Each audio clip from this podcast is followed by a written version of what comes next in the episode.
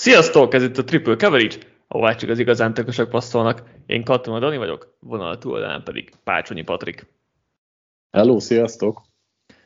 Ahogy ígértük, az összefoglaló adásunkban érkezünk egy ö, olyan topikkal, hogy mi történt, mi, mi várható majd a, ö, azokkal a csapatokkal, akik kiestek a wildcard körben, mi a, hogy hogy néz ki a jövőjük, ö, mit kell tenniük azért, hogy ismét eljussanak ide, vagy akár még tovább jussanak, ez nyilván azért viszonylag csapat specifikus, hogy, hogy így mi lehet a, az, az elvárás jövőre. Talán érdemes kívánni, hogy egyik hat, tehát az, mind a hat csapat, szóval hat csapatból egyik sem jutott be a rájátszásba tavaly, ezt akartam kihozni, hogy egyet egyedül a Buccaneers kivétel az alól, ott viszont ugye Brady fog távozni, tehát az meg egy megint csak egy teljesen másik kérdés lesz. Ugye hat csapatunk, Seahawks, Chargers, Dolphins, Vikings, Ravens, Buccaneers, nyilván ők estek ki a wildcardról, róluk fogunk ma bővebben beszélni, és hát az egyszerűség kedvéért az kiesés időrendi sorrendjében fogjuk ezt megtenni, úgyhogy, úgyhogy a Seahawks az első csapatunk, amely ugye bőven túl teljesítette az év elejé elvárásokat, nem várta szinte senki rájátszásba őket, úgyhogy mindenképpen elégedettek lehetnek, és a nagy kérdés az mindenképp az, hogy, hogy mi lesz Gino smith hiszen tőle sem várt senki semmit, ehhez képest egy abszolút, abszolút jó szinten játszott, sokáig nagyon magas szinten, de összességében is elég jó szinten játszott, viszont lejár a szerződése. Mit vársz? Ugye, ja, és azt még érdemes nem, hogy Gino Smith is, meg a csapat is azt mondta, hogy valószínűleg egy, együtt folytatják tovább, úgyhogy ez tekinthetjük egy alapvetésnek, de Patrick, mit gondolsz, ez, ez milyen formában fog sikerülni? Franchise taggel, valami óriási szerződéssel, vagy tudnak találni valami közös metszetet, rövidebb szerződéssel, kevesebb pénzzel, valamilyen kiszállókkal, hogy a Seahawksnak jó lenne, miben, miben, miben megy bele Gino Smith, ezt nyilván nehéz megmondani, mit, mit jósolnál erre elsősorban?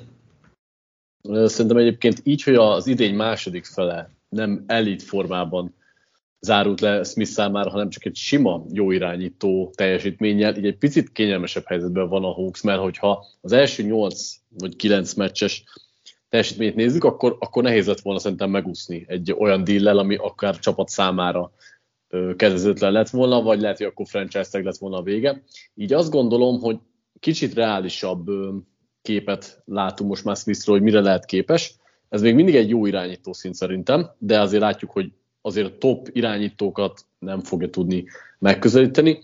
Szerintem lesz egy ilyen köztes megoldás, tehát ö, valami három éves szerződés, amiből mondjuk két év után ki tud ugrani a csapat, és nem is gondolnám, hogy mondjuk top mit tudom 7-8-as fizetés jelente ez, hanem valahol ott mögötte. Ebbe szerintem Smith is bele fog menni, és ö, még az is lehet, hogy nem három, hanem mondjuk csak két éves lesz a szerződés, mert hogyha mondjuk Smith is magára fogad, amit lehet, hogy egyébként ő is bemer vállalni, akkor akár két év múlva lehetne megint egy újra tárgyalás. Tehát én azt gondolom, hogy most mind a két félnek az lenne az érdeke, hogy egy két évesnél ne hosszabb szerződés legyen, és utána meg lehet majd újra tárgyalni. A Seahawks van olyan szempontból könnyebb helyzetben, hogy azért draft pickek ők nagyon jól állnak, tehát hogyha hmm. Smith nagyon-nagyon nem akar belemenni valami olyan alkuba, ami kedvezőtlen a csapat számára, akkor akkor benne van az, hogy ráteszik a franchise-eget legrosszabb esetben, vagy leges legrosszabb esetben még az is, hogy elengedik és húznak valakit ezen a drafton, mert azért tényleg vannak jó pikjeik. Én azt gondolnám, hogy az lesz a vége, hogy megegyeznek, valami félig csapatbarát szerződés, amivel azért Gino sem jár rosszul, és majd nem sokára újra visszatérünk erre.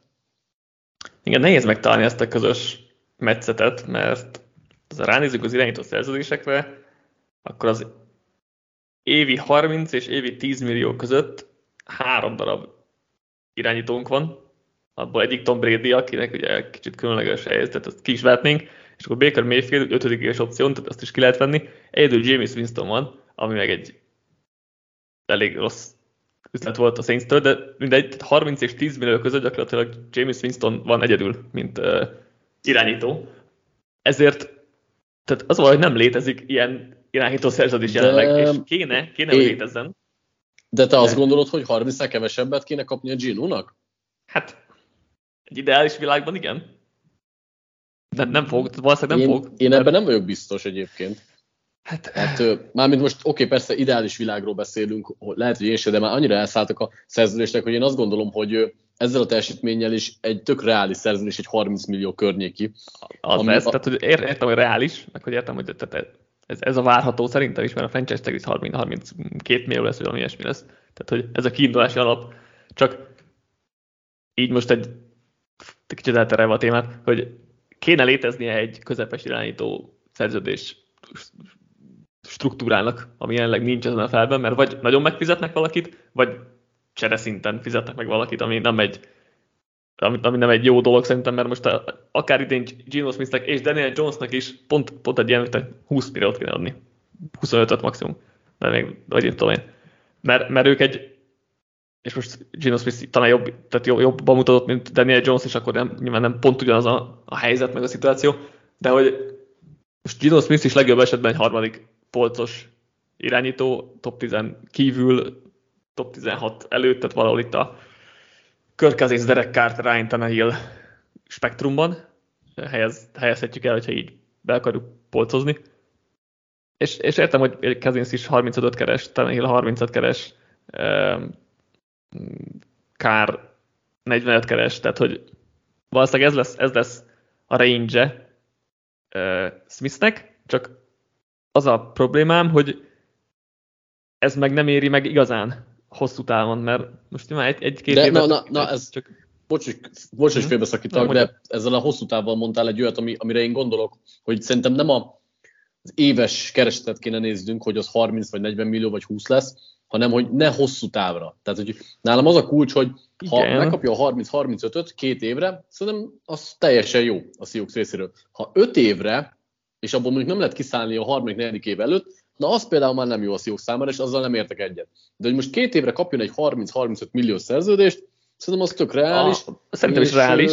Tehát, hogy az egyetértek. Ez egyetértek, hogy reális, meg ez a várható szerintem is. Csak azt gondolom, hogy tényleg kéne léteznie egy 20 milliós kategóriának is az irányítók között, amiket a közepes irányítók megkapják, és mert, mert azért nem mindegy az se, hogy most 15 millióval kevesebbet foglalsz az adott évben a kebből, vagy, vagy nem, és azért viszonyítjuk a 40 milliós Prescotthoz, vagy, vagy bárhová, tehát ebbe az irányba, akkor azért egyértelműen egy jóval szinte, egy, egy, egy nagyobb szinten alatta van, akárkiről beszélünk most.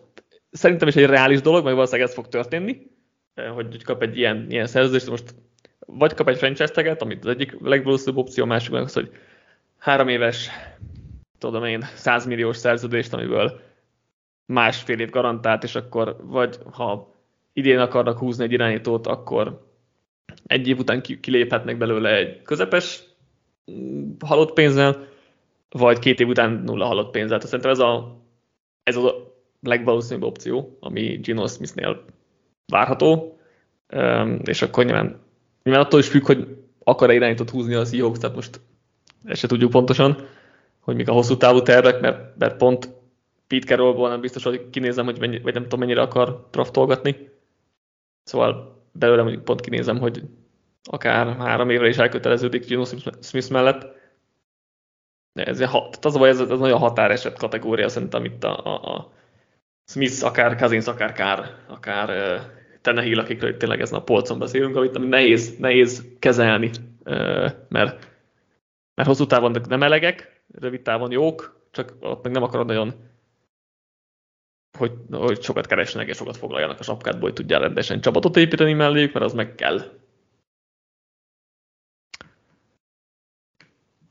Jó, um, és akkor ezzel, ezzel emelé a kérdés, hogy akkor uh, nyilván attól is függ, hogy milyen lesz a szerződés a Gino Smithnek, de hogy um, draftolnál-e irányított mellé, első pikkel, második pikkel, uh, ugye ez egy per 5 a Seahawks és a másik pedig a 20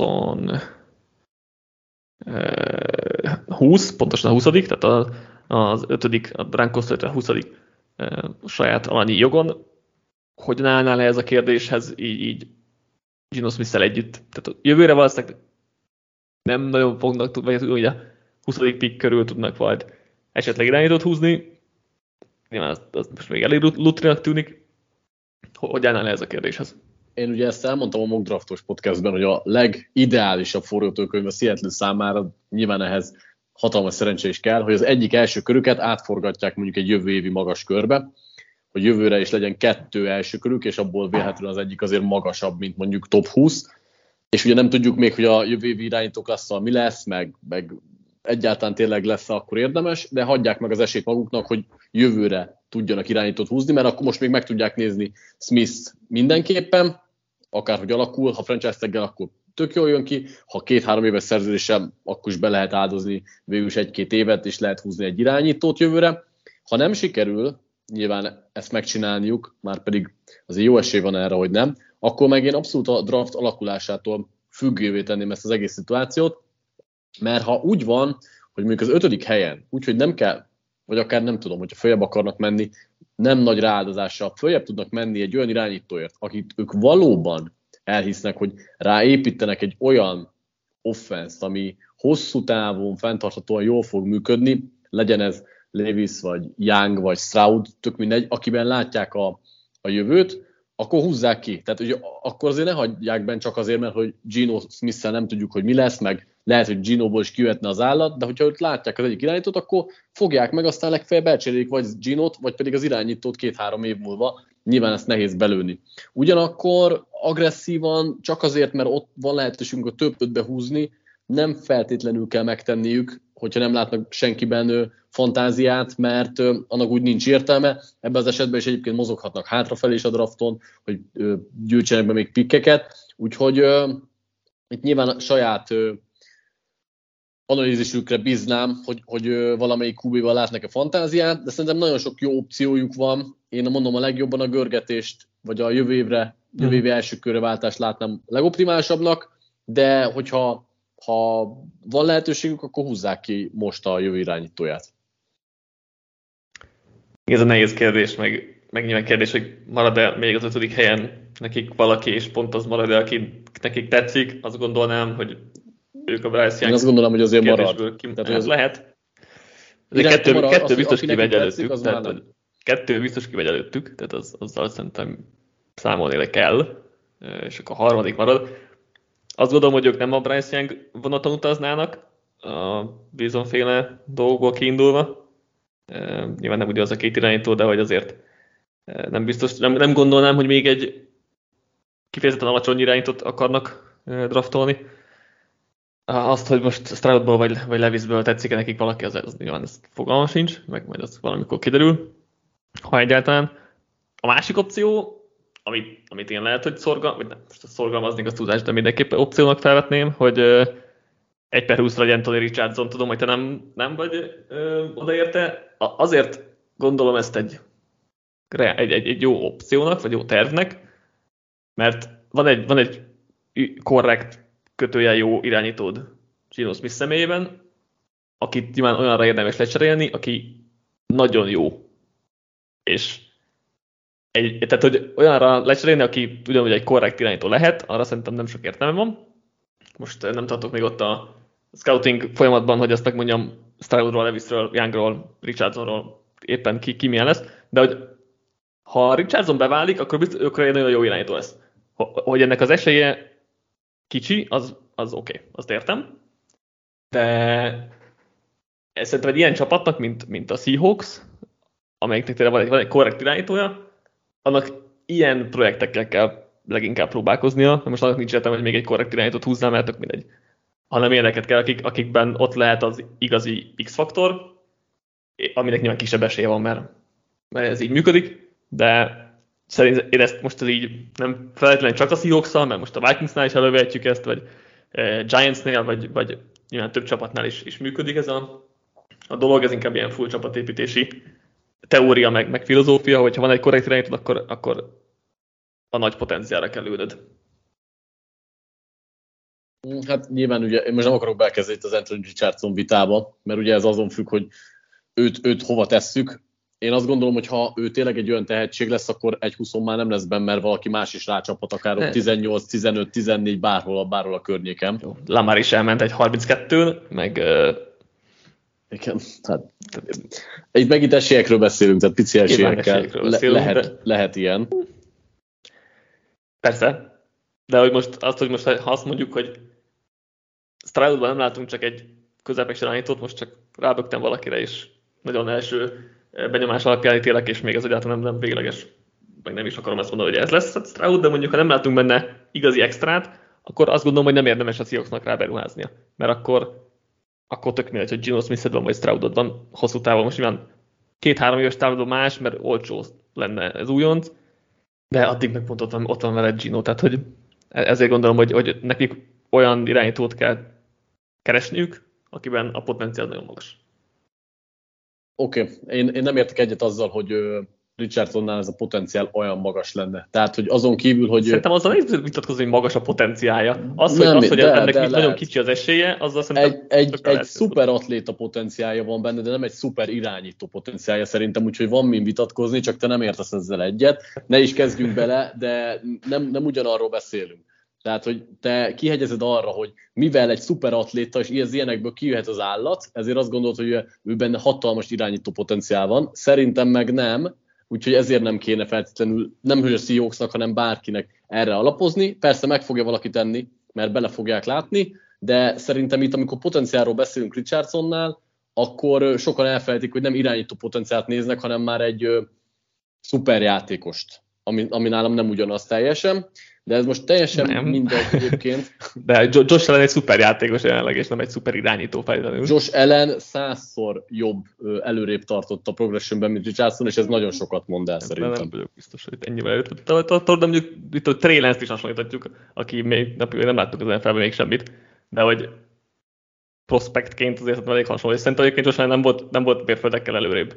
De, de hogy nem.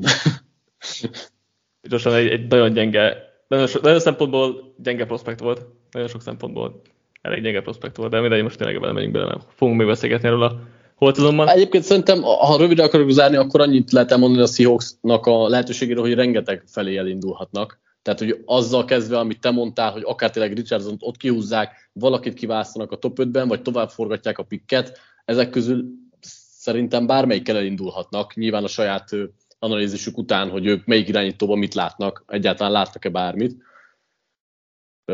Úgyhogy szerintem tök jó szituációban vannak ilyen szempontból. Igen, és a csapat nagyon fiatal, és lehet folytatni ezt az építkezést. Ugye négy darab top 54-es pikük van, jól emlékszem, a Wilson csere miatt, úgyhogy, úgyhogy megint vannak lehetőség itt a fejlesztésre, és hát ahhoz, hogy azért újra eljussanak idáig, vagy, vagy még tovább menjenek, ahhoz egy, egy újabb, nagyon jó draft kéne John Schneidertől, a, ami nem tudom mennyire valószínű, mert nyilván tehát van, voltak neki nagyon jó draftjai, nagyon rossz draftjai, nehéz, közepes meg kevés volt, és így nehéz, nehéz kicsit belőni, hogy mi várható, mert, mert meg a draftnál amúgy is nagyon nehéz ezt, ezt belőni de hogy ha sikerülne még egy nagyon jó draftot összehozni, akkor, akkor nagyon jó lehet ez a Seahawks a következő években. Tényleg kérdés az, hogy ez most mennyire, mennyire egy várható forgatókönyv.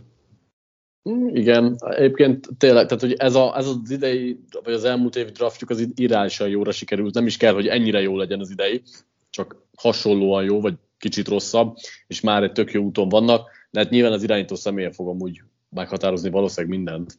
Hát igen, mondjuk ezt szerintem számolhatunk Gino smith jövőre legalábbis mindenképpen. Eh, hol, hol kéne mondjuk erősíteni még itt a csapaton szerinted le elsősorban mire, mi lenne a fő fókuszod? Védelem, peszrás és cornerback sor nálam, még annak ellenére, hogy Wulemben tök mindegy, mit látunk, mindenképpen kéne. Hát én, ez a két kulcsposzt a védelemben, a peszrás és a cornerback pozíció, ezek mind a kettő prémium poszt, és vannak tehetséges játékosok, de ide igazából szerintem meghatározóbb emberek kellenek. Igen, persze szerintem is az elsődleges mm, probléma a csapatnál, vagy az elsődleges olyan pont, amit, amit javítani kell. Tudom, Boyama Fade draftolták, utána hosszú érdek érkezett tavaly a piacról, ennél talán azért több kéne, hogyha ha playoffban akarnak tovább menetelni. Secondary szerintem alapvetően jól néz ki összességében, hát nyilván ide is elférne még egy, egy jó kornár, de azért itt, itt azért fiatalok vannak, és mutattak szép jeleket. Nem mondom, hogy ha ide tudnak hozni egy nagyon játékost, akkor azt hagyják ki, mert egyáltalán nem erről van szó.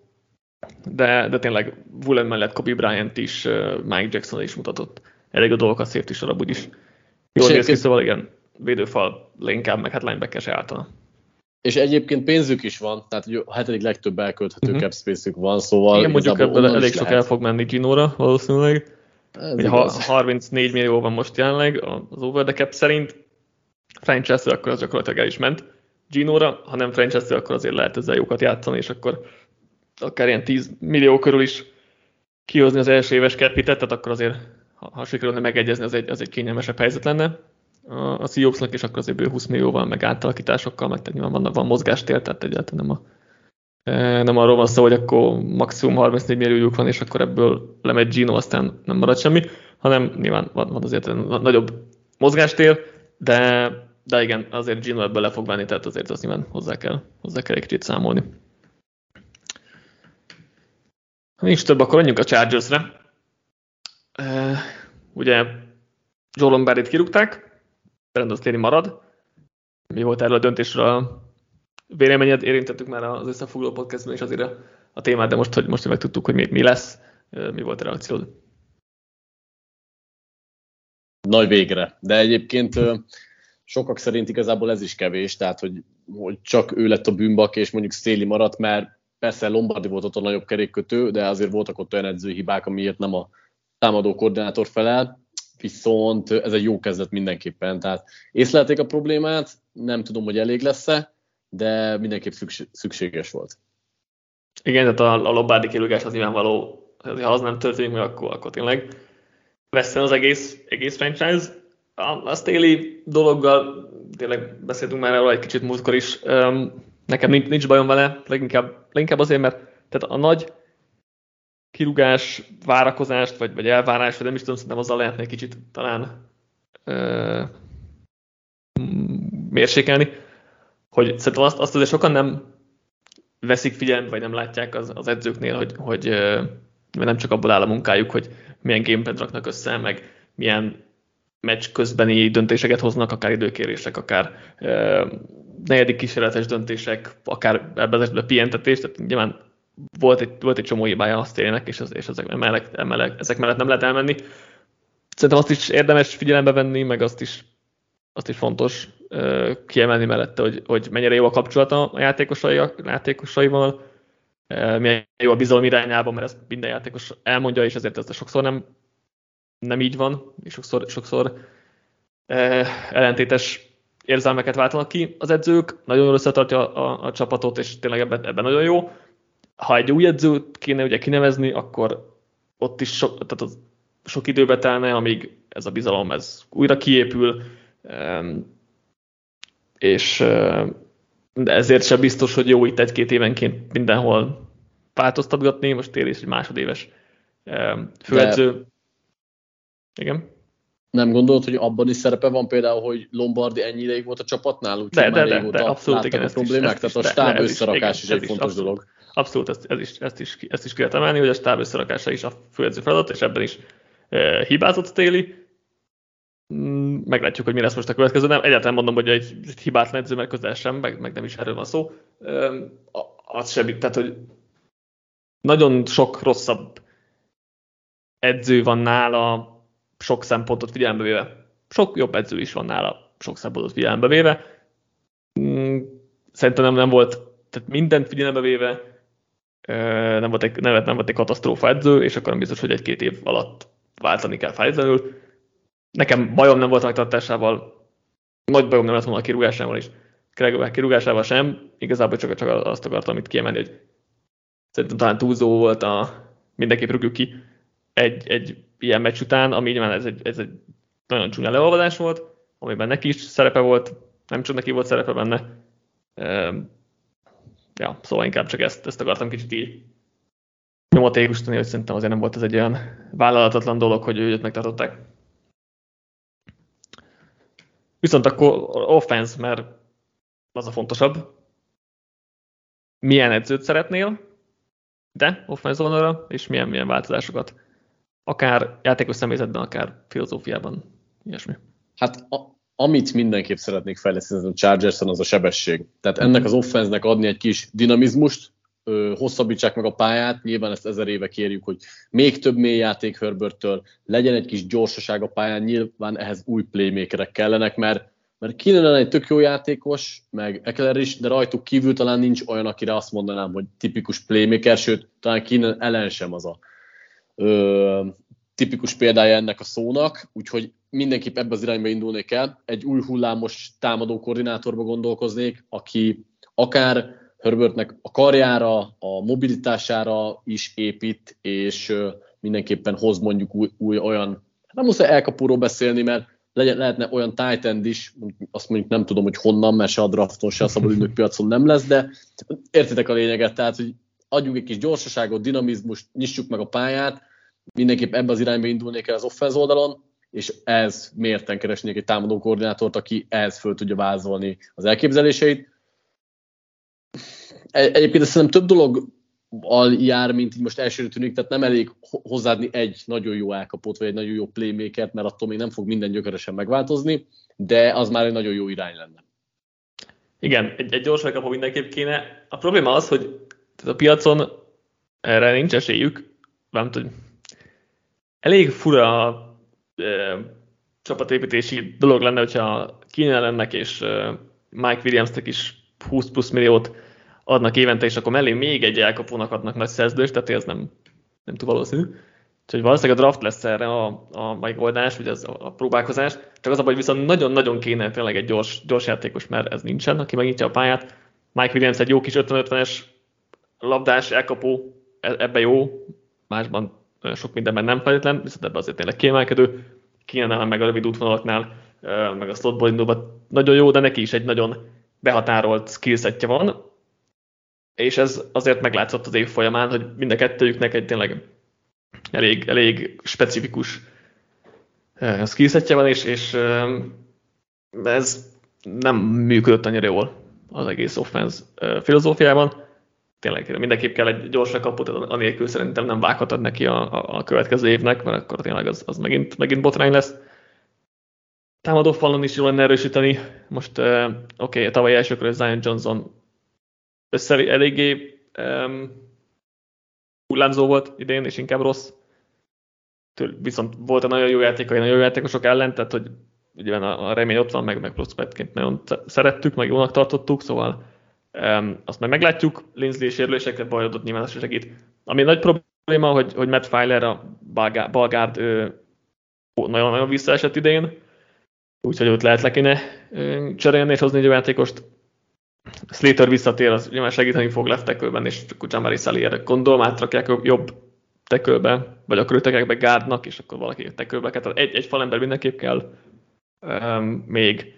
A, ami még ilyen nem túl sokat beszél dolog, hogy, hogy nem, túl, nem túlságosan felkapott dolog, hogy, hogy, hogy Herbertbe is jó lenne egy kis kalandvágyat erőltetni néha, mert, mert, mert Herbert egy parami jó játékos, és hihetetlen gyors feldolgozó képességgel rendelkezik, néha túl gyors is a játékhoz képest, és túl gyorsan ér oda a mikor még várhatna hogy szabadjára menjen, vagy szabadjára játsza magát egy, elkapója, tehát hogy Herbertben is, Herbert filozófiájában, vagy játék stílusában is lehetne egy kis extra kalandvágyat beletenni, nem tudom, hogy ő ez mennyi, hogy ezt mennyire fogja tudni ezt így megvalósítani, vagy, vagy magáévá tenni, de, de ez is egy olyan dolog lenne, amivel, amivel még előre léphetne az offense. Ami baj egyébként, hogy ugye pénzük sincsen sok, tehát yep. hogy szabadügynök piacról sem fognak valószínűleg most senkit hozni, örülnek, hogyha megtartják. Mínusz 20 millióban vannak lesz. az over the cap szerint. Igen. Hát itt, itt majd kell egy kicsit ügyeskedni, nyilván meg lesz egy kivágás, úgyhogy... Jó, meg hát a legtöbb playoff csapat azért mínuszban van, vagy sok playoff persze, csapat mínuszban van, tehát igen, igen, igen. Alapvetően ez nem probléma, csak nagyon nagy erősítés nem lesz. Én igen. ezért mondtam, hogy alapvetően itt egy, max két emberben lehet gondolkozni, aki mm. ehhez hozzájárul majd, de egyébként már valószínűleg ez is tud jelenteni, és nyilván a támadó koordinátor személye mm. meg sokat számít. Én kicsit én azt szeretném tényleg, hogy, hogy úgy, hogy egy olyan, a támadó koordinátor, akit keresnek, az vázoljon föl valamit, és ez alapján vegyék föl. Valószínűleg így is lesz, vagy hát nagyon merem remélni, hogy így lesz, mert azért nyilván nem rossz ez. Most persze elsoroltad itt a hibákat, és ez, ezek mind tök jogosak is, de hogy alapvetően azért a Chargers onnantól kezdve, hogy megvan a franchise irányítója, van egy, egy tök jó kis futója, aki, aki amúgy playmaker is tud lenni, és akkor Williams meg Ellen már ott van uh-huh. olyan elkapónak, aki, akik stabilak, melléjük kell egy olyan gyors playmaker, aki ezt kiegészíti. persze akkor még nem lesz befotozva a támadófal, de hát tökéletes offense sehol nincs, ja, szóval nem Igen, és, hát, és, és hát úgy beszélünk a Chargersről, mint, mint akiknél az elvárás az nem az, hogy a váltkádon kiessenek, persze, tehát hogy persze. persze szerintem inkább ezért érdemes jobban kontextusba helyezni, és máshogy beszélünk a Chargersről, mint a Seahawksról, mert, mert mások az elvárásaink, más az időtávjuk is. De tavaly a Chargers gyakorlatilag az, azért nincs pénzük idén, mert tavaly rámentek arra, hogy Super Bowl menjenek idén. Ettől messze voltak végül, de hogy a szerződéseik, meg a, meg a tavalyi move azok alapvetően egyértelműen ezt vetítették előre, és, és ezért, ezért magasabbak az elvárásaink feléjük, és ezért, ezért keresünk, vagy találunk kisebb hibákat, vagy azért beszélünk itt talán több negatívumról, mint a Seahawksnál beszéltünk mondjuk, mert más az elvárás, más az időtávja a csapatnak. Igen. Miami Dolphins, érdekes uh, csapat. Itt is irányít, vagy itt irányít, megint irányító helyzettel kell kezdeni. Nem tudjuk, hogy Tuával mi lesz. A három vagy reszkodás egy szezonon belül ez elég csúnyán hangzik. Ugye azt nyilatkozzák, hogy visszatér, meg vele számolnak kezdőként. Én feltételezem, hogy visszatér, mert nem nagyon, tehát, hogy nem nagyon volt példa olyanra, hogy egy, egy irányító visszavonuljon ilyen hamar agyrászkodások miatt, de azt is hozzá kell tennem, hogy attól még, hogy nem nagyon volt erre példa, arra sem volt példa, hogy egy irányító három agyrászkodást szenvedjen szezonon belül, és ennyi időre kiessen, szóval nem tudom, mi lesz.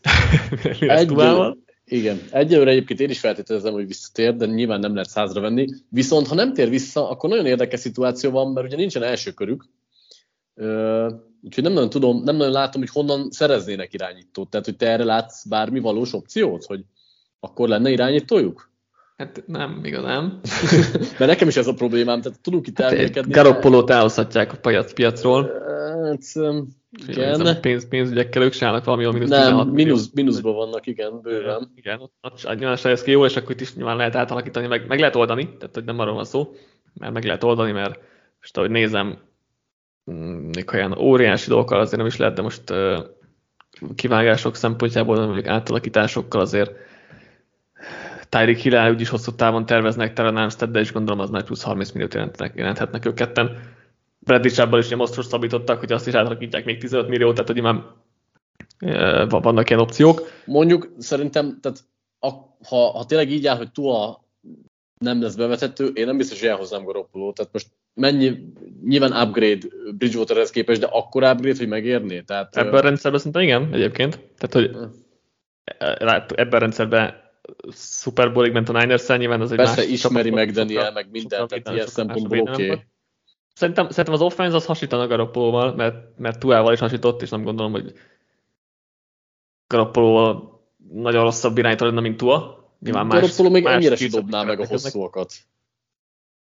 Igen, de valószínűsítem, hogy McDaniel is más gameplan rak, vagy playbookot rakna azért össze. Más irányítók Tuával, tehát hogy ez, ez nyilván nem, nem ugyanaz de szerintem, szerintem Garoppolo is nagyon jól menne ez az offense, mert Mike egy baromi jó koordinátor, nagyon jók a fegyverek, ezért gondolom az offense szerintem egy korrekt irányítóval is jó tud lenni. De igen, tehát ez most a kérdés, hogy mennyire akarsz beleinvestálni Garoppolóba, mert ő is azért el fog kérni, lehet, hogy 30 milliót is akár, vagy megint. megint nála is ez a kérdés, hogy kap, vagy van, létezik-e ez a közepes irányító piac, vagy irányító szerződés, ami nem nagyon igazából, vagy ezt, fel kell találni gyakorlatilag, nem olyan bonyolult feltétlenül, de hogy igen, ez itt is egy ilyen kérdés, hogy Garoppolo mennyit fog elkérni, mennyi, mi, mi lesz a piaca, amit így nem tudunk hová tenni szerintem jelenleg, mert ez, ez egy ilyen nagyon nehéz, tehát ez, ez a, az, a, az a polc, amit nagyon nehéz hová tenni. Pedig amúgy itt a miami is láthattuk, hogy ö, igazából még harmadik számú irányítóval sem voltak attól messze, hogy túlmenjenek a wildcard körön, és ez egy abszolút playoff csapat, tehát hogy ők, ők offense oldalon igazából ennél többet nem remélhetnek egy ilyen edzővel. Nyilván ugye az irányító kérdés az, az azon lehet turbozni, abszolút. Igen, mert hát a, itt... szerintem még offense oldalon, mert tényleg szerintem is, hogy arra akarták gondolom kiüködni, hogy védő oldalon vannak nagyobb igen. problémák, csak hogy még, még a támadó falat akartam előtte, hogy azért ott, ott, még, ott még bőven lehetne erősíteni, mert azért itt jó, Terran Armstead egészségesen tök jó, de hogy azt azon felét úgyis a partvonal mellett tölti rajta kívül most van egy-két korrekt játékosuk, de ez még, ez még mindig egy gyenge fal összességében, amin továbbra is lehetne erősíteni, azt majd meglátjuk, hogy mi lesz ezzel, mert már évek óta tudjuk. Én ezzel úgy vagyok egyébként, persze lehetne erősíteni, ezt nagyon, majdnem minden csapatnál elmondjuk, igazából a top 5, top 5 támadó falasat. Én úgy vagyok ezzel a Miami támadó fal, hogy nem jó, viszont van kettő kötőjel három korrekt emberük, és akkor két helyre kéne erősítés. Ennyi lyuk meg azért általában van, szóval én ezért nem feltétlenül gondolkoztam ezen. Persze nyilván, mm-hmm. hogyha valami olyan lehetőség adódik, akkor turbozzák a támadófalat, de azért a rendszer is tök jó volt ahhoz, hogy a támadófal gyengeségét elrejtsék, úgyhogy én nem érzem ezt akkora problémának, mm-hmm. úgyhogy én lehet, hogy inkább azt csinálnám, nyilván, hogyha az irányítóhelyzet letisztázódik, hogy, hogy én, én a, a védelemre mm-hmm. feküdnék rá, mert ott van a több probléma, hiába hozták ugye Csabbot, és kicsit javultak is azért a szezon hátralévő részére, de itt a, a legnagyobb gond, hogy ö, azért ö, nincs szerintem már annyira rendszer szinten összekapva ez a bagázs, mint amit ki lehetne hozni, mert azért tök jó játékosok vannak. Tehát van egy nagyon jó defenzív teküljük ott wilkins van egy klasszis safety-ük Halendel. Ha egészségesek a kornerek, akkor azért én el tudom képzelni, hogy azzal sincsen gond. és akkor ugye ott vannak a fiatalok, mint Chubb, meg Phillips, szóval a passietetés is szerintem több, mint korrekt. Nyilván mindenhol lehet megint csak fejleszteni, de szerintem ha lenne egy potens ebb védőkoordinátoruk, akkor ebből többet ki lehetne hozni, mint ami idén volt. Abszolút, és szerintem én azt is várom, hogy változás lesz itt a poszton. Most már kicsit kezdünk ott lenni, hogy már majd egy hete vége a Dolphins szezonjának, és még nem történt változás, ami most már kicsit határesetnek tűnik olyan szempontból, hogy akkor már lehet, hogy nem is lesz. De igen, Josh Boyert is gondolom, hogy meg kéne tartani, mert nem végzett valami jó munkát, és ugye az előző edzős tábnak volt itt a, a, az embere, és megtartották, mert azt gondolták, hogy flores jó volt ugye a defense, akkor Boyer majd ezt viszi tovább, és akkor ez működni fog. Szerintem meg Daniel váltani szeretne, és azt gondolom, hogy ezt az esélyt meg is fogja kapni, de most már kicsit, kever, kicsit bizonytalan vagyok ebben, mint mondjuk, hogyha hétfőn vagy kedden beszéltünk volna, volna erről, de, de igen, az biztos, hogy, hogy az, ami most működött, vagy most ment, az nem működött elég jól. Én a korrelvek sorral azért jóval bizonytalan vagyok, mint te. Ugye Byron Jones nem játszott idén, tehát hogy nem tudom, hogyan fog tudni visszatérni, és mennyire számolnak egyáltalán vele, mert rajta mondjuk lehetne spórolni például, hogyha már pénzügyekről beszéltünk, de Xavier Harvard sem az a játékos már, aki volt korábban, tehát nekem itt azért a, a, a rég, vagy hát a nevek alapján topnak gondolt CB duó szerintem azért itt e, e, nem hozza már azt, mint amit, amit várnánk tőlük a fizetésük meg a nevük alapján. És igen, ahogy mondtad, a pénz, pénzügyek mellett pikkekben sem már jól a csapat, oké, okay, van, van második, meg harmadik köre, azt hiszem három darab, harmadik nap, harmadik, három darab második napos pikje van a, a csapatnak, de hát ugye volt két első köre, amit, amit uh, hát a Csabra, Csabra fordított első kör az így utólag elég nem néz ki valami jól. Igen. És ugye a másikat meg a Brady és Sean Payton vett el, vagy hát, hát igazából a saját, saját tulajdonos, ugye Stephen Jones úgy döntött, hogy megpróbálja megszerezni Paytot meg és ez nem jött be, úgyhogy ezt, ezt szépen elvették az első kört. Um, szóval ezt elherdálták azért. Két első körrel most jól néztek volna ki, még hogyha ez a két első kör az azért uh, mit, 21 meg, meg vagy no, vannak 21 meg 30 lett volna, vagy megvetjük a Fortinány, az pontosan meddig megy. Nyilván nem, nem magas első kör, de azért az még mindig két első kör, ami hát jobban festett volna, mint Csabba a nagy szerződésével meg, meg a meg nem szerzett Brady Payton duo, szóval igen, ez egy ez eléggé visszavetette itt a következő évek építkezését. Igen, de ha belegondolsz, akkor itt igazából minden azon áll vagy bugik, hogy, hogy Tuának így mi lesz az egészségével, mert ha, ha azt nézzük, ameddig Tua úgy nagyjából egészséges volt, vagy mondjuk az utolsó négy meccset nem számoljuk a szezonban, amikor már abszolút nem lehetett ezzel számolni, akkor ez egy olyan playoff csapat, aki, aki nem csak playoff csapat, de ott is veszélyes lehet bárkire. Tehát, hogyha itt most játszott volna Tua a Bills ellen, nem mondom, lehet, hogy akkor is kikapnak, sőt, még akkor is tartom mondjuk a három EFC top mm. ö, mhm. csapathoz képest őket ö, nagy esélyes, esélyesnek, de hogy ö, veszélyesek. És, Abszolút, ö, persze. Ennél, ennél nem feltétlenül kell több, annyi nálam tényleg ez a védő koordinátor váltás dobhatna sokat. Egyébként mhm. azért láttunk biztató jeleket itt a szezon második felében, meg itt a Beast ellen is láttuk, hogy váltottak valamelyest, meccs közben is, szóval vannak pozitív dolgok, de mivel pont azért gondolom, hogy hogy ezzel lehetne csak valamit csinálni, mert más lehetőségük nincsen, mert se pénzük, se pikjük, és nem is gondolom, hogy máshol bele kéne nyúlni brutálisan. Mm. Igen, tényleg még túl talán annyi, hogy azért a vége felé, mikor még, még játszott, akkor is azért látszottak a hiányosságai, vagy azok, amik, amik miatt nem rakjuk őt annyira magas polcra, meg amiatt, amiatt kellemetlen dolgokat lehet okozni a Dolphinsnak. Tehát, hogy igen, jó, nagyon jól nézhet az offense, talán annyira tehát olyan sokat nem, várná, nem várnék azért az offense mint amit az első szezon első felében láttunk, de igen, az biztos, hogy, hogy veszélyesek lehetnek a top csapatokra is. Ugye már is tenném a, a top 3-as elé de de igen, tehát jó, jó lett ez a Dolphins, azért is még, még, még jó, jó pár foltoz, foltozandó dolog van, ami az már jó lettek volna, jobb lettek volna ezek a pikkek például. Minnesota Vikings. Hát nehéz elképzelni, hogy ne legyen rosszabb a csapat jövőre az alapszakaszban, mérleg szempontjából, mint idén volt. Tehát 11 0 egy labda birtoklásos eredményekre gondolok, hiszen azért minden fejlett mutatóban a középmezőnyhöz tartottak, sőt, sokban alatta is voltak, akár offense, akár főleg defense oldalon. Hát kezdjük itt, kezdjük, kezdjük itt is az irányítóval. Úgy tűnik, hogy Kazinsz marad. Ezt, ezt mondják, meg van is még szerződése, meg nem is egyszerű elcserélni, de hogy mondjuk már csak egy, évig, egy évig van szerződése, mit veszett a Kazinsz helyzettől idején és jövőre?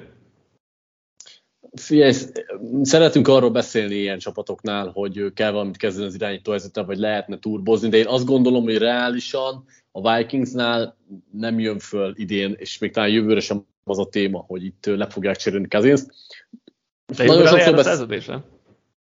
De jövő év végén jár, nem? Hát 23 végén, tehát hogy egy év múlva ilyenkor már nem lesz szerződése. Ó, én úgy emlékeztem, kettő év van még a szerződésében. Az akkor úgy más. Ö, ö, az egy kicsit bonyolultabb, mert idén, idén, szerintem idén nincsen kérdés, hogy nem is fognak gondolkozni rajta, ez van, nem tudnak mit csinálni. Az, hogy utána mi lesz, az egyébként jelentősen múlik azon, hogy hogyan sikerül a következő szezont befejezni, de tipikusan egyébként ott, ott van a Vikings, ahol egy hatalmas nagy kockáztatással is újjáépítéssel lehetne kilépni ebből a dologból, mert Kazinsz az az irányító, akit nagyon nehezen cserélsz le jobbra, mert nem nagyon van rá lehetőséged. Tehát most itt is be lehet dobni olyanokat, hogy mit tudom én, az első kör végén húzzanak húzzanak, tehát, hogy most. Richardson, tehát hogy hasonlóan akkor, mint a Seahawks esetében, hogy uh-huh. van egy megbízható kubéd, akivel nincsen nagyon nagy baj, akkor se, hogyha húzol egy basztot. Szóval lehet erről beszélgetni, de ezen kívül más opciód nem nagyon van. Tehát, hogy... Hát, rövid távon igen, tehát az biztos, hogy jövőre biztos Kazinsz lesz a kezdője a Vikingsnak, ebben szerintem nagyon sok kérdőjel nincs itt az egy problémám ezt a Richardson tervet, amit mondtam a Seahawksnál, tehát hogy nálam itt is, itt is De akkor föladod a következő szezont, mert akkor azzal föladod, hogy egy elsőkörös játékossal erősítsd ezt a csapatot.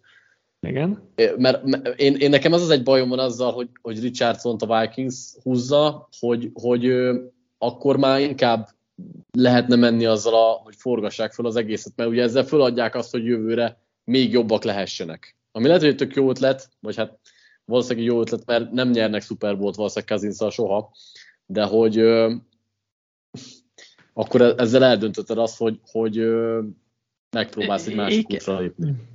Igen, de, de azt gondolom, hogy, tehát, hogy nem tudom, lehet-e azt, lehet-e amögött nagyon észszerűen érvelni, hogy adjanak egy újabb hosszabbítást Kazinsznak jövőre.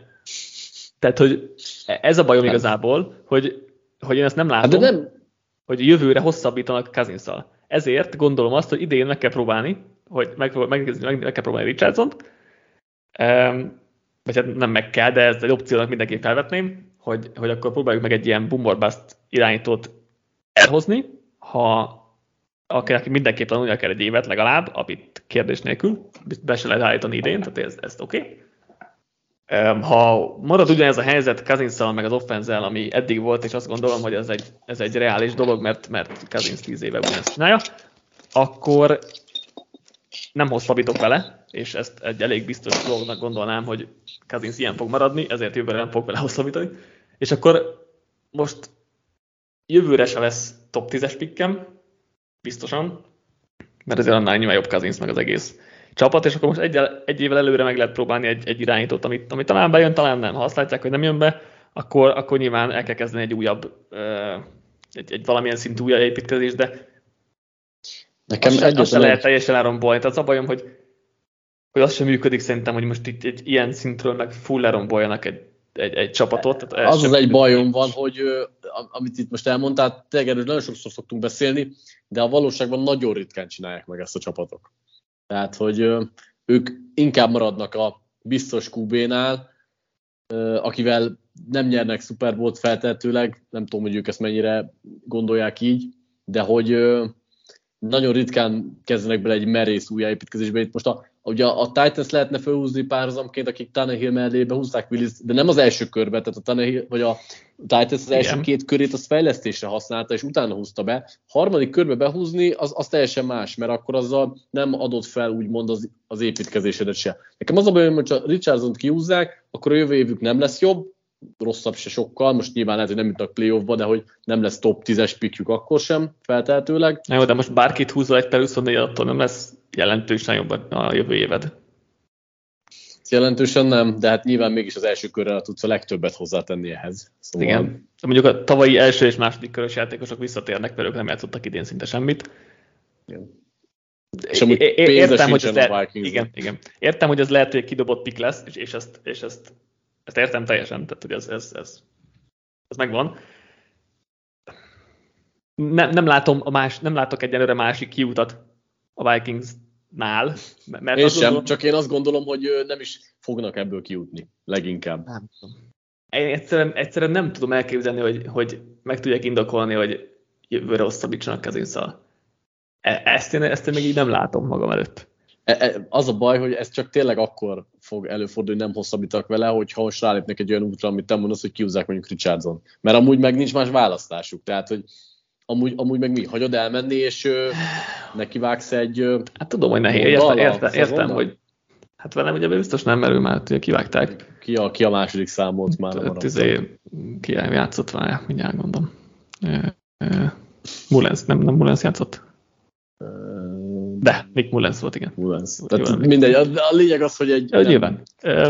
van. Persze, nyilván, tehát hogy akkor jövőre olyan lesz, mintha nem menni irányítód, és akkor meg kell próbálni szerezni egyet, ami értem, hogy egy nehéz feladat, mert egyértelműen az, mert az a piacon sem lesz, meg mit tudom én, csak tényleg ne, nem látom, hogy meddig lehet tovább, tovább húzni ezt a Kazinsz dolgot. Ez a probléma az egésszel, és tudom, hogy és értem, hogy tankolni se lehet elkezdeni, mert az, az három év, és mindenkit ki kell vágni, és az, az sem egy működőképes opció, tehát hogy meg, nehéz megtalálni ezt a középutat, és nagyon keveseknek sikerül.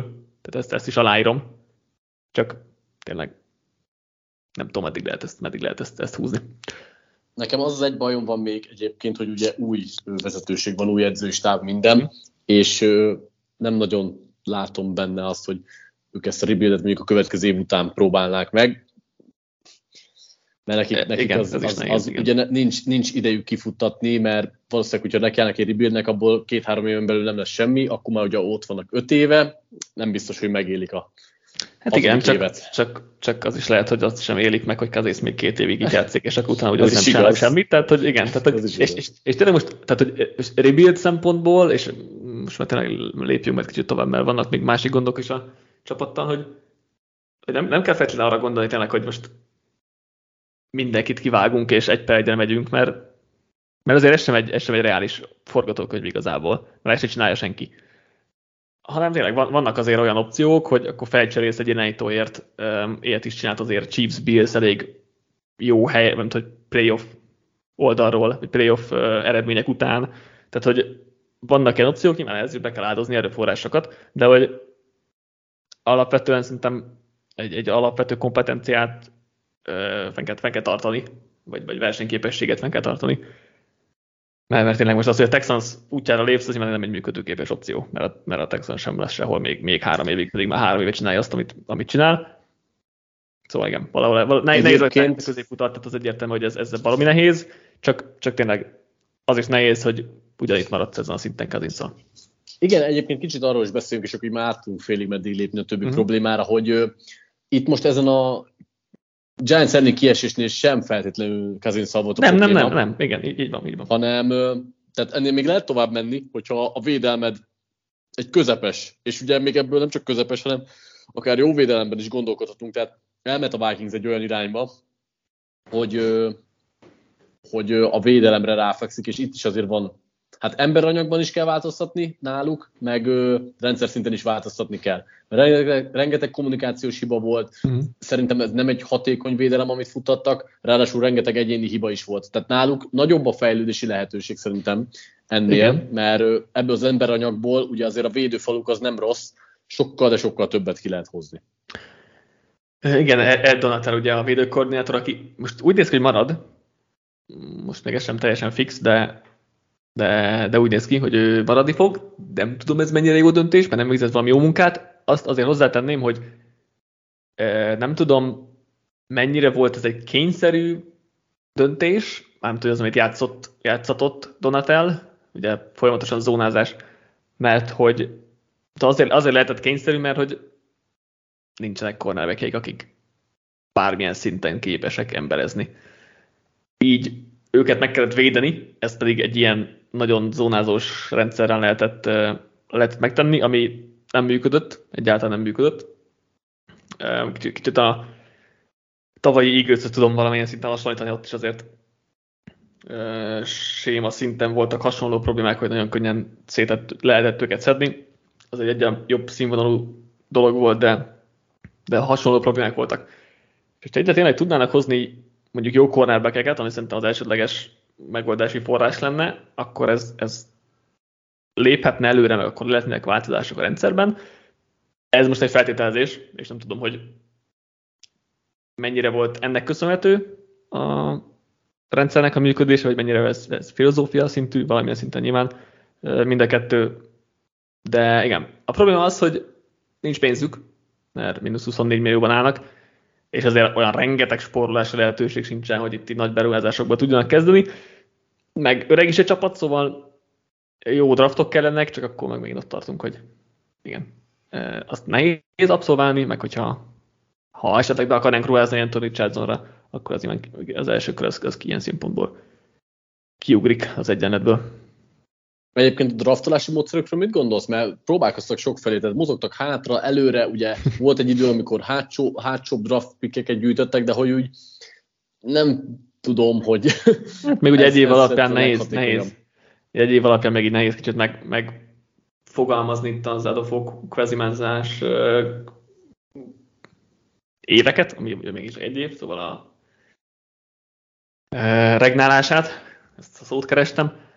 Um, volt szerintem nagyon jó trade volt nagyon, jó, nagyon rossz trade az, az látszik, hogy más öm, értéktáblázat alapján cserélget, mint a legtöbben a, a hagyományos öm, Jimmy Johnson féle trade value chartot használják, és látszik, hogy Adolfo Mensa egy új hullámosabb dolgot csinál, ami sok analitikus ö, hozzáállású szakértő szerint egy jobb dolog, de de azért tehát volt olyan cseré, ami tényleg nagyon tetszett, a drafton volt, ami nagyon nem tetszett, és mind, mindegyikben jó analitika szerint jónak tűnt a dolog, szóval nehéz, nehéz ezt megítélni, meg, meg, meg nem, nem, is, nem igazán tudom még hová tenni, mert, mert tényleg egy analitikus háttérrel rendelkező pali, akinek nem tudom mennyire jó a szeme a, a, a tehetséghez, és nyilván olyan, olyan emberekkel veszi körül magát, akiknek, eh, akiknek jobb, jobb a szeme, vagy, vagy úgy gondolja, hogy, hogy jobb, még ugye Louis Simből és, és Andrew Boothból se láttunk túl sokat, tehát ilyen szempontból még aztán végképp nehéz megítélni, hogy, hogy jól döntöttek itt az első-második kör, az első kör végén, második elején. Nem, nem tudom még hova tenni igazából, úgyhogy majd, majd még a következő egy év, egy-két év az még itt ilyen szempontból vízválasztó lehet valamilyen szinten. Neked van valami kialakult véleményed erről? Nekem sincs feltétlenül igaz, amit arról akartam csak beszélni, hogy mennyire ö, jók, vagy válhatnak be a húzásai, de hogy ugye még ezt sem tudjuk megítélni a sok sérülés miatt, és ö, nyilván ugye ebből is majd kapunk egy sízelítőt, amikor visszatérnek jövőre, hogy mennyi, mennyire jó voltak azok a magasabb pikkek. Uh, az biztos, de... hogy egy külön hozzáállása van, igen, tehát, egy, egy igen. különleges hozzáállása van. Nem szoktunk meg, de ez még nem jelenti azt, hogy, hogy jó vagy rossz, úgyhogy ez még, ja, ja. Ez még így nehéz, nehéz megítélni szerintem. Következő két csapatunk talán a leg, leg, leg, legérdekesebb. Baltimore Ravens. Eh, mi lesz Lamar Jacksonnal? De most ma, pont ma, ma írtam egy, vagy mikor hallgatják, akkor már tegnap ment ki a cikk Lamar Jackson jövőjéről. Ilyen szép, ráhúztam arra, hogy öt csapat, ahol szívesen látnánk, de azért többé nem volt, volt a cikkben. Például ugye az, hogy azért nagyon úgy néz ki, hogy megromlott a kapcsolat közte és a Ravens között. Mi a tipped egyébként? Marad vagy nem marad? Csak így miért elkezdünk beszélni bármiről. Hát, azért mondom azt, hogy marad, mert nem nagyon láttunk még példát, hogy ilyen szintű játékos, játékos menjen. És ennél jobb indokom jelenleg nincsen. Ez a, ez a, ez a nagy probléma. Neked mi a tipped, hogy akkor ezzel kezdünk? Szerintem marad. Tehát én sem tudom, nem, nem tudok egyelőre érveket feltétlenül felhozni az ellen, hogy hogyha elmenne, akkor az hogyan néz neki, vagy hogy a Ravensnek ez egyáltalán bármilyen szempontból ö, hogyan érné meg. Most persze nyilván nem látunk bele a kapcsolat megromlásába, ha nagyon szar, akkor menthetetlen, akkor az teljesen más, de én azt gondolom, hogy marad. Igen, ugye az a helyzet most, most a Ravensnél, hogy nem, nem kapott hosszabbítást, vagy nem, nem sikerült megegyezni hosszabbításban, ő full grantátot szeretne, a csapat tulajdonosa ezt vehemensen ellenzi, nem akarnak ilyet, ilyet adni senkinek soha a ligában, úgyhogy ez nyilván megnehezíti a dolgokat. Emellé jön az, hogy most volt Lemárnak ez a sérülése, amiből jóval hosszabb ideig tartott visszatérni, vagy hát nem tért vissza, mint azzal számoltak, ami, ami egyébként alapvetően benne van ebben a sportban, meg ez egy, ez egy nem egy ilyen elképesztően hihetetlen dolog. A, a furcsa az egészben az volt tényleg, hogy John Harbaugh nem állt ki mellette. Egyáltalán. Mert azért a legtöbb edző ilyenkor azt mondja, hogy hát igen, nem úgy halad a, fel, nem úgy halad a felépülés, mint ahogy szokott, tehát vannak ilyen sérülések, mit tudom én. Harbaugh meg azt mondta, hogy nem tudom, miért nem tér még vissza. Ez azért egy, egy franchise irányítónál nem fordult még elő, tehát nem emlékszem semmilyen esetre soha senkinél és akkor még van az, hogy Lamar nem volt ott a Bengals elleni meccsen. Ott volt, el, ott volt elvileg. Hát, nem olvastam ilyet, ott lett volna. Azt olvastam, nem, nem, nem mutatott el a csapattal. Na mindegy, most ez viszonylag részletkérdés, vagy ez a kevésbé fontos dolog, de az biztos, hogy nem jó a kapcsolat, és akkor ugye feljöttek a, a, a pleszkák vagy spekulációk, hogy akkor a szerződése miatt nem játszik, hogy annyira nem akar, vissza, nem akar erőltetni magát, de a csapattársai meg kiálltak mellette, mint a Marlon Humphrey mondta, hogy 50-60%-os állapotban van, és úgy biceg a folyosón, hogy látszik, hogy nem tud játszani. Szóval nyilván nehéz minden igazságot tenni ebben. A szerződéses tárgyalásokat meg nem segíti, hogy Lamárnak nincsen ügynöke, ezért sokkal személyesebb a dolog. Az, hogy nincs ügynöke, az még nem jelenti azt, hogy nem lehet megállapodni, mert egyáltalán nem erről van szó, mert Rockman Smith is megállapodott a ravens meg meg, meg itt én korábban Bobby Wagner, Richard Sherman, stb. stb. is elég jó szerződéseket tudtak kialkudni. De a probléma az, hogy, bocs, csak ezt gondolatod, gondolatod, hogy a probléma inkább az ezzel, hogy sokkal személyesebb a dolog, és az összeveszések, meg a nézeteltérések, azok sokkal nagyobb következményekkel járnak, mint ha egy ügynök tárgya a csapattal. Ezért, ezért nagyon nehéz, és, és ezért húzódott el szerintem ilyen sokáig az egész dolog, nagyon nehéz szerintem ezt kezelni. Mi a Ravens lehetősége, hogyha nem hosszabbítanak vele? Azon kívül, hogy ők is... Lés. De úgy értem, hogy azzal miért vannak egy előrébb? Tehát, hogy mire cseréled el? Hát... Uh, elcseréled a... Mit csinálsz? Ugye, a top 5 csapat, ugye írtam a Dolphins-t, vagy bocsánat, írtam a, a Lions-t, meg, meg a Falcons-t, top 10-es pitjük van. Értem. És akkor abból kihúzod valamelyik irányítót, az miért jobb a Ravensnek? mert, mert nem akarnak Lamarra hosszabbítani, vagy hát De miért? nem tudnak megállapodni. Meg, mert frusztráltak az egész helyzettel. Tehát, hogy látszik, hogy a kapcsolat nem elég jó, és az nem egy, nem egy, nem egy jó kiinduló pont a hosszabb távú együttműködésben. Nyilván ez, ezt, ezt lehet, ez, nyilván nem, ez, ezt meg lehet oldani. Nem gondolod, hogy Aaron Rodgers esetében is beszéltünk ilyenről, hogy már megromlott a kapcsolat, és nem biztos, hogy ez helyre tehát aztán utána kétszer-három, két-három év után is még ott maradt. Tehát, hogy... Lehet, tehát e- ezért, ezért mondtam, hogy valószínűbb, hogy marad, de nagyjából ez az egyetlen indokom, hogy nem volt még példa arra, hogy valaki távozzon. Jó. De egyébként Wilson és a Seahawks között is megromlott a kapcsolat, és ott meg csere lett a vége. Tehát, hogy ez is egy, egy um, utóbbi egy-két éves sztori. Ez éppen a tavaly ide, hogy a Rodgers, tehát ez egy rövid, vagy nem sokkal ezelőtti sztori ugyanúgy, és ott is megromlott a kapcsolat, nem pont ugyanúgy, mint itt, nem pont ugyanúgy, mint Green Bay-ben, tehát mindegyik szituáció valamilyen szinten más. De, de szerintem ott sem feltétlenül gondoltuk volna két-három évvel ezelőtt, hogy, hogy Wilson távozik ja. bármikor, a Seattle, bármikor Seattle-ből, szóval ja. De nyilván, tehát, hogy a külső szemmel a Ravens részéről mindenképpen az lenne legjobb, hogyha hosszabbítanának Lamárral, és belemennének tovább, mert már egy top 8-as irányító, vagy második polcos irányító. Bár, bárhogy hát. akarjuk ezt kategorizálni. Amit nem nagyon fognak találni máshonnan jó eséllyel. Ilyen szempontból nehéz. De hogyha meg tényleg így megromlott a kapcsolat, hogy elegük van ebből az egész dologból, hogy Lamar húzza a száját, hogy nem kap jó szerződést, vagy hogy, hmm. vagy hogy nem sietett vissza feltétlenül a, a sérüléséből, most nyilván se tudjuk, hogy így történt vagy nem, de lehet, hogy ők ezt így látják. Um, nem tudom. Ne, ne, ne. Ravensnél amúgy sok változás lesz, mert akár így, akár úgy Greg Romántól is meg kell várni, a támadó koordinátortól, Igen. mert ha marad Jackson, akkor azért, mert nem sikerült rá normális offensz írni, ha meg nem marad, akkor is, egy, akkor is szerintem egy új támadó koordinátor kell, mert uh-huh. azért látszik, hogy ő nem egy olyan, vagy nem tudja az elképzelését annyira végrehajtani, úgyhogy nyilván ott is változások vannak. Skill személyzet elkapódon nem jó, ugye Bateman mm. visszatér majd, kimutatott jeleket, de ő van meg Andrews, és ez kevés szerintem. Nem egyszerű azért a szituáció nem, szerintem nem, a Ravensnél, mert, mert a védelem az pazar, az oké, okay, mm-hmm. és még akkor is, hogyha mindenkit nem is sikerülne megtartani, akkor is pazar maradna, meg, meg ott Martin is egy nagyon jó munkát végez. Uh, McDonald. Uh, McDonald, bocsánat, igen. igen de a támadó oldalon szerintem ha marad Jackson, akkor is kitalálhatatlan, hogy mi lesz, ha meg nem, hát akkor meg ötletem nincs, hogy, hogy ki lesz ott egyáltalán. Igen, Roment biztos, hogy ki kell rúgni, tehát az olyan szintű, majd, majd tudom, mint Lombardi féle menesztés, bár Steelers-nél sincsenek még hírek, nem? Romáról sem jött még semmi, nincs, ugye? Nincs még, nincs, nincs, nincs, nincs, igen. Nincs, ja.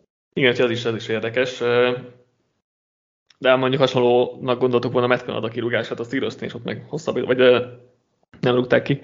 Úgyhogy igen, meglátjuk, biztos, hogy, biztos, hogy a Románt el kell küldeni. Írtam a, írtam a most a Lamáros cikkben róla, hogy az a tévképzet, hogy ő valami jól felépítette a támadósort Lamar Jackson köré, és hogy máshol közelébe se érne semmilyen támadósor annak, amit ami ez, és hogy nem tudom, már szempontjából, szerintem ez elég messze áll a valóságtól, mert szerintem ugyan, ugyan Roman egy irányító futás specialista koordinátor, de szerintem nem Lamar készítjére rakta össze ezt a támadósort. Cikkben el tudjátok olvasni, kicsit bővebben is, és kifejtettem, úgyhogy most ezt nem, nem mondanám el újra. De, de az biztos, hogy Lamárnak egy másik offense kell, és meg, meg a Ravensnek egy másik offense kell, és legalább egy nagyon jó elkapó kelleni fog. Amit a piacon megint nem fognak meg, tudni megtalálni, hmm, ha csak nem hozzák el DeAndre Hopkins-t cserével a cardinals de ő is azért már rövid távú megoldás. Szóval ez sem lesz egyszerű, és itt is megint a draftra lehet hagyatkozni, de hát a drafton meg ugye eh, egy per 23-ra fognak húzni, tehát ugyan az elkapó kasszok minden évben nagyon jók, de ki tudja, most egy per 23-ra is húznak valakit, azért újoncok, újoncként nagyon kevés elkapó tud beválni. Szóval azt, azt gondolom egyébként, hogy nekik nem ő, húzni kéne, hanem szerezni kéne elkapót. Igen. És ez amúgy, ez, ez jobb, ez sokkal kedvezőbb lett volna az előző években, mert, Igen. mert akkor több lehetőség volt. Most nem feltétlenül tudom, de nem, nem működik náluk ez szerintem. Hogy... Én is így gondolnám alapvetően, csak piacon nem nagyon lesz, mert most Michael Thomasnak a maradványai vannak még a piacon, meg Jacoby Myers és Juju Smith-Schuster, nem érzem azért ezt a... Cserél, cserélni valakiért, inkább igen, úgy gondolom. Igen, és akkor az a kérdés, hogy kiért, most tényleg Hopkins, akiről mondják, hogy elérhető lehet, de most az is kérdés azért is most már 30 fölött van, tehát uh, nyilván most egy-két évre jó még, és ez, és ez, ez, uh, ez is egy megoldás lehet, amíg esetleg húznak valakit a drafton, és majd ő bevál, vagy majd ő fejlődik. Nem, nem egy rossz opció ez alapvetően. Nyilván egy AJ Brown a korával egy jobb lett volna, de hát... Hát ugye a szezon közben még ugye Jerry Judy-nak az elcserélésről is lehetett hallani, de arra sem feltétlenül sokat adnék most már. Mm.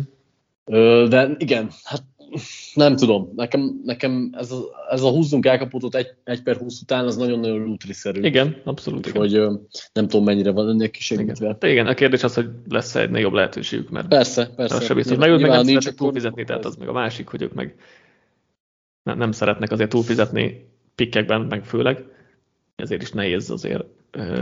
De, de persze az ígő sem szeret, úgyhogy e, elképzelhető, csak, csak imádom ez sem a valószínű forgatókönyv. A védelemről nem nagyon beszéltünk sokat, említetted, de hogy ott nagyon nagy változásra nincsen, nincsen szükség, úgyhogy azért nem taglaltuk. Végül, nem utolsó sorban, Tampa Bay Buccaneers. Tom Brady nagyon úgy néz ki, hogy távozni fog. Szerintem 95% az esélye annak, hogy nem fog már játszani a Buccaneers színeiben, vagy talán még több. Ugye a probléma az, hogy 30 milliós capitja lesz így is jövőre, ami nem ideális, úgyhogy nem metszik náluk. Um, az biztos, hogy, tehát, hogy az összes hat csapat közül a Bucks néz ki a legrosszabbul, kilátásokat tekintve. De messze. Tehát, hogy borzasztóan sok lejáró szerződésük van, aki fontos lenne. Nagyon nagy mínuszban vannak a sapka alatt. Akkor a másik legtöbb, helyzet... ugye mínusz 54, tehát a harmadik legrosszabb a Vikings mínusz 24-jel, úgyhogy igen. igen.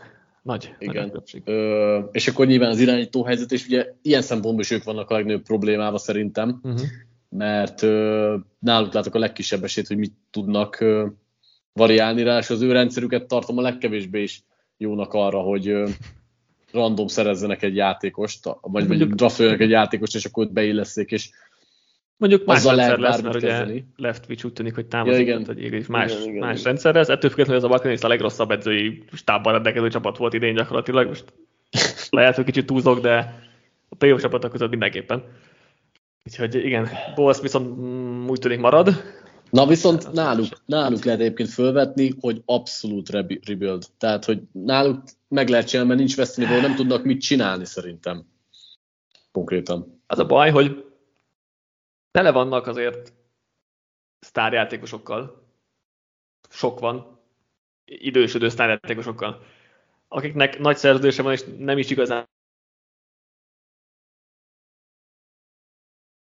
itt is a, a tankolást, vagy egy rebuildet elkezdeni, tankolást túlzás, de hogy egy rebuildet elkezdeni, mert, mert, mert ez most egy-két évig még egy egész normálisan kinéző roster nagyjából most nem azt mondom, hogy Super Bowl esélyes roster, mert az, az már a túlzás, meg az öregek, meg, meg irányító nincsen, de most az irányítót levéve. Szóval nem tudom, mennyire akarnak egy ilyen rebuildbe belekezdeni, amikor tényleg ennyi sztárjátékosuk van top szerződéssel, akiken nem is nagyon tudnak jelenleg túladni, most van, aki igen, de az a ritkább eset. Úgyhogy nem tudom, mennyire lesz a rebuild a, a filozófiájuk, lehet, hogy próbálják még egybe tartani, és akkor megpróbálnak valami közepes QB-t leakasztani, most megint gondolok egy garoppolóra, vagy egy kárra, vagy, vagy, vagy mit tudom én. Most ez még van megint az a kérdés, hogy, hogy, hogy kit és mennyiért, mert pénzük ugye nekik megint nincsen, tehát nehéz, nehéz a szituáció.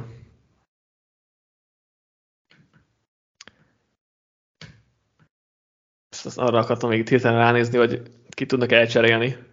Hát Godwin-t, Carton Davis-t, ezt is kivághatják. Devin White-ot nem tudom kiadni érte bárkit a 12 milliós fizetésével. Mm. E, igen, szóval... Hm. Szerintem se, tehát azt szerintem nem nagyon opció, hogy elcserélnek valakit. Hát igen, az a vagy a kivágás egyedül Donovan Smithnél opció, aki igen. tehát 4 milliónál többet, meg, meg Shaq Mason, de akkor már két támadó embert elvesztettél, az abúgy sem erős támadó falatból, vagy jó sérülések, de érted. Szóval ők egyedül, akik 4 milliónál többet tudnak felszólítani kivágás esetén, és akkor trade még ez Godwinra igaz, Carton Davisre, Vitavel, Ryan Jensen, Russell Gage, nem még Russell Gage-et értesítem kiad bárki bármit? Se. Hát, igen, meg a Devin White. Normális picket nem. Igen, úgyhogy nem tudom, mi lesz ezzel a buccaneers mert tényleg kilátás nem nagyon van irányítóra. Rebuildre is úgy, hogy most akkor egy-két évig így ellavíroznak egy közepes pikkel, mert még egy random irányítóval is összehoznak azért 4-5-6 győzelmet legalább, mert azért a, tényleg a keret annyira nem rossz, hogy az egy per egyért küzdjenek, csak ugye annyira már nem is jó, hogy, a, hogy még Bradyvel is a, a Super Bowl-ét küzdjenek, tehát megint megragadnak ebben a, vagy megragadhatnak ebben a közepes dologban. Szerintem egyébként az lesz, Nehéz. hogy valami, valami közepes irányító ért mennek, vagy szereznek, nem tudom, ilyen Garoppolo szintre gondolok. Igen, és Ezt vele, vele próbálnak meg bármit, de hogy ebből jó süljön ki, hát én nem vagyok túl optimista ezzel hát kapcsolatban. Hát igen, is. Most, hát Brady-nél jobb irányítót nem fognak találni, még hogyha a Brady sem az az irányító már, aki, aki két éve volt. Erősíteni nem nagyon tudnak, sőt, valószínűleg, hogy inkább gyengülni fognak a pénzügyeket tekintve és hát, hát, hát esetleg egy hatalmas offenzív koordinátor kinevezés segíthet a dolgokon. Tehát ez, ebben még végül is látom a fejlődési lehetőséget. Hát ezen kívül másban nem nagyon. Egyébként arra nem lesz esélyt, hogy Bolszt is leváltják? Hát nagyon úgy néz ki, hogy nem fogják. Nem mondom, hogy uh, hülyeség lenne leváltani. Tehát ez... Látom a rációt benne, de most úgy néz hogy marad, tehát én ezzel számoltam uh-huh. alapvetően. 19. pittyük lesz. És sok mindenbe lehet beruházni. Fejteletlenül, vagy hát uh, irányítót nem nagyon lehet ott, ott húzni, aki idén bevethető és működőképes tud lenni. Most a felcserélhetnek végül is, most ezen gondolkodok, hogy harmadik, néztem, harmadik de... irányítóért felcserélnek egy jövő évi első körrel, aki most akár legyen Young, akár Stroud, akár Levis, tök mindegy. Most, hogy egy, még egy első körbe akkor ott vannak már valahol a top 8-ban, 6-ban, nem tudom, ki akar onnan lecserélni, és uh, igen, az egy, az egy másik kérdés, hogy bárki van, aki lecserélne, ha még egyáltalán lesz a harmadik irányító. Igen. Igen, szóval a Beckery szerint ez eléggé. Hát most a királyástán aztán túlzás, de, de nincs olyan messze tőle. Na, kivesztettük akkor itt a Wildcardon kieső ö, csapatokat. Hétfő jövünk összefoglalóval, meglátjuk, hogy Patrikkal-e, vagy másképp alakulnak a nagyon pozitív magánügyek, és igen, az lesz a következő adásunk, addigra pedig mindenkinek, addig pedig mindenkinek jó szurkolást a nagyon-nagyon szupernek ígérkező divisional meccsekre. Akarsz erre jósolni, Patrik, gyorsan, hogy lesz itt a négy... Hát egy-egy szóba jósolhatunk, de jó. szerintem csak itt tips részén, tehát nem akarok kifejteni, úgyis lesznek beharangok. Uh, Chiefs, Bills, Eagles és San Francisco továbbjutást látok, és ebből egyedül a Bills-Bengals meccsnél érzek egy olyan dolgot, ahol, ahol kevésbé vagyok biztos a tippemben. Igen, én azon egyáltalán nem vagyok biztos. Én ott Bengals tippeltem, de tippelek. De igen, az egy, az egy nagyon, nagyon kiélezett meccs lesz. Az, az, ugye azzal az koronázza majd meg itt a divisional hétvégénket. Égőzőzemet én is várok, Giants kellemetlen ellenfél, de azért túl nagy a tehetségbeli különbség. Chiefsnél egyébként viszonylag hasonló a, a helyzet, szerintem a, a, a Jaguars tud kellemetlen dolgokat okozni a Chiefsnek, de, de itt is azért, azért főleg extra hét, extra pihenéssel, meg extra felkészüléssel, meg, meg mindennel azért meglepő lenne a Chiefs vereség, de tényleg azért Doug Petersonból kinézünk a, kinézzük a, a szép megoldásokat, meg a, a, a válaszokat. Ugye már a két csapat játszott idén egyszer, akkor is egy, egyből egy onside kickkel kezdett aztán a, a Jaguars, úgyhogy az ilyen, ilyen dolgok azok jöhetnek, de, de igen, ott is. És egyébként egész valószínű. sokáig szoros volt a, igen. a meccs. És tehát, azt, azt látom most is, hogy, hogy ez egy szoros meccs lesz. Tehát azt, azt látom én, is, is, én is szerintem, e, amúgy ez, ez egy izzadós meccs lesz a chiefs mm. tehát nem simának gondolom. Igen. És akkor ott a, ott a 49ers Cowboys, az egy valami jó meccs lesz még. Az, az nagyon jó meccsnek néz ki szerintem. Um, 49 tippelem, de azért benne van az is, hogy a Cowboys most már ötödik hete megy idegenbe, vagy lehet negyedik, de akkor is. Meg a, a, a Fortnite az egy, egy stabilabb, stabilabb csapat, ellenben, a, ha a Cowboys hozza a legjobb meccsét, tehát ha a Cowboys azt hozza, amit a Vax ellen, akkor, akkor itt tovább mennek. Nem biztos, hogy tudják ezt hozni, mert azért tényleg kevésbé megbízható azért hétről hétre. Dallas csapat, de az is egy, az is egy baromi jó mestek ígérkezik, és, és tényleg edzői szempontból, meg sakkász meg szempontjából nagyon, nagyon szuper lesz, úgyhogy azt is megkibeszéljük a, a, a hétfői podcastünkben. Mindenkinek jó szurkolást tényleg a hétvégekre. Legközelebb találkozunk. Sziasztok! Sziasztok!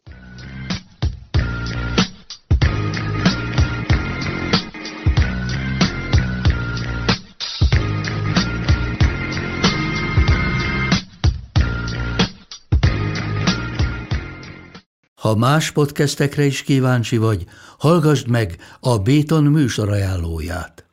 El tudod képzelni, hogy a podcastet, amit éppen most hallgattál, fél év múlva már a mesterséges intelligencia generálja? Mi sem. De ha érdekel, eljött már a gépek lázadása. Hallgass bele az Embertelen podcastbe. Orsós Lajos vagyok, a műsor házigazdája. Egyelőre még élőben. Egyelőre. Fedezzük fel együtt, hogyan ismerkedik, randizik, mesél és vitatkozik Betty és Péter, két teljesen mesterséges intelligencia. Lajos, a podcast címét mond még egyszer, Léci. Oké. Okay. Embertelen podcast.